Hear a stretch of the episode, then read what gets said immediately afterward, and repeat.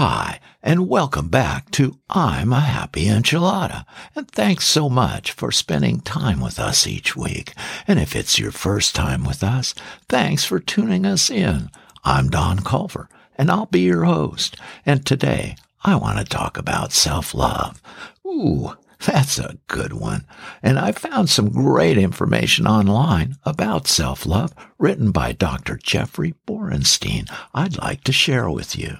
He writes, self-love is a state of appreciation for oneself that grows from actions that support our physical, psychological, and spiritual growth. Self-love means taking care of your own needs and not sacrificing your well-being and happiness.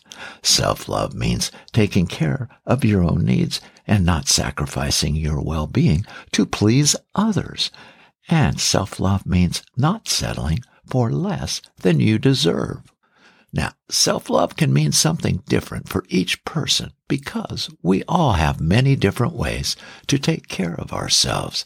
Figuring out what self-love looks like for you as an individual is an important part of your mental health. And for example, talking to and about yourself with love and giving yourself a break from self-judgment, trusting yourself, being nice to yourself, and setting healthy boundaries.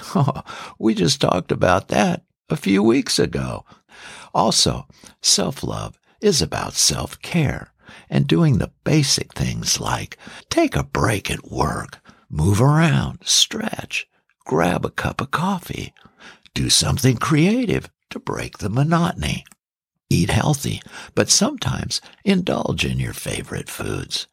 Self-love also means accepting yourself just as you are in this very moment for everything that you are. It means accepting your emotions for what they are and putting your physical, emotional, and mental well-being first. So now we know that self-love motivates us to make healthy choices in life. When you hold yourself in high esteem, you're more likely to choose things that nurture your well-being and serve you well.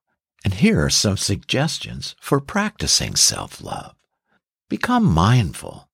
People with more self-love tend to know what they think, feel, and want. Take action based on need rather than want.